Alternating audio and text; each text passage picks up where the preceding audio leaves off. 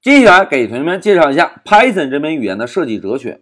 哎，有同学一看，哇，老师这个话题好高啊，都提出哲学了哈。在这里，老师要解释一下哦，同学们，老师个人啊接触过比较多的程序设计语言，但是 Python 这门语言呢，是老师接触过的唯一一个提出过设计哲学概念的语言。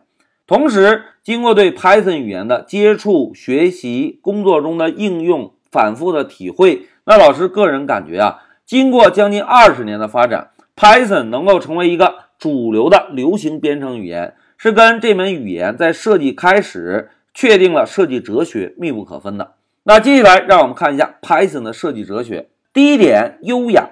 哎，这个词汇相对有些抽象。所谓优雅啊。就是 Python 的源代码要写的工整整齐，要像文章一样阅读起来非常的轻松，这个就是优雅的概念。那后面两个词汇就比较容易理解了，一个是明确，所谓明确就是明确每一句代码要做的事情；简单呢，就是要让每一句代码都尽量的简单。哎，这个就是 Python 语言设计哲学的核心三个词汇：优雅、明确和简单。同学们，Python 的成员啊。通常会习惯于做一件事情只用一个方法来做，这是所有 Python 成员都喜欢的。但是在其他的程序设计语言里，经常会出现一种情况，就是我们要解决某一个问题，有很多很多方法，这样做也可以，那样做也可以。这种情况呢，可以体现出这种程序设计语言相对比较灵活。但是对于初学者而言，就会出现困难了。老师，我到底应该怎么做？这样做也可以，那样做也可以。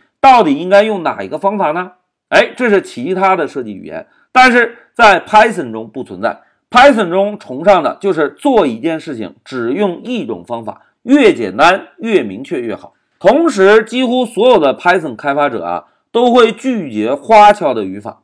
什么叫花俏的语法呢？就是实现了一个功能之后，这个代码给谁看都看不懂，但是他把功能实现了。同学们，老师在这里要友情提示一下哦。实际上是有很多程序员啊喜欢干这种事情，看哥多牛，哥写的代码谁也看不懂，照样把事情做完了。但是 Python 的开发者崇尚的是优雅，也就是代码要工整；崇尚的是要明确，也就是每一行代码解决一个问题；崇尚的是简单。这个是 Python 这门语言设计哲学的核心三个理念。那老师笔记下方有这样一句话，大家看啊，在 Python 社区，吉多被称为仁慈的独裁者。那这句话怎么理解呢？在这里，老师给大家做一个小科普啊，同学们，之前老师讲过，吉多这个哥们儿是不是很早很早以前就把 Python 的解释器开源了，对吧？开源之后，是不是意味着全世界对 Python 感兴趣的程序员都可以为 Python 的解释器做贡献，对吧？但是大家注意啊，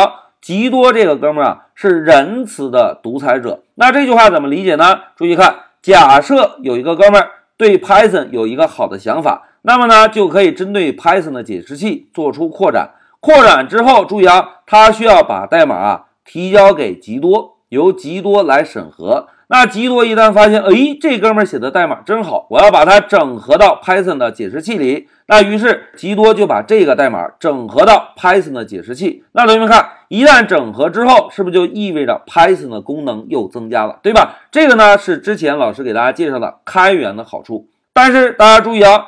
极多在这个中间啊，是扮演着集中审核的角色的。如果某一个哥们儿写了一个代码，功能确实很好，但是呢，这个代码在阅读起来非常的糟糕，那么提交给极多之后，极多呢就会直接把它给驳回，告诉他，大哥，你这代码啊写的太不好了，太不符合我们设计哲学的优雅和简单了。你如果想改呢，就把它改的简单点，再给我。如果不想改呢，就算了。因此啊，时间长了之后呢，吉多就得了这么一个外号——仁慈的独裁者。同学们，老师个人以为啊，正是因为吉多个人的坚持以及执着，秉承着 Python 语言的设计哲学，才能够使得经过将近二十年的发展之后，Python 成为当今时下非常非常流行的编程语言，而且呢，还在持续的发展和壮大。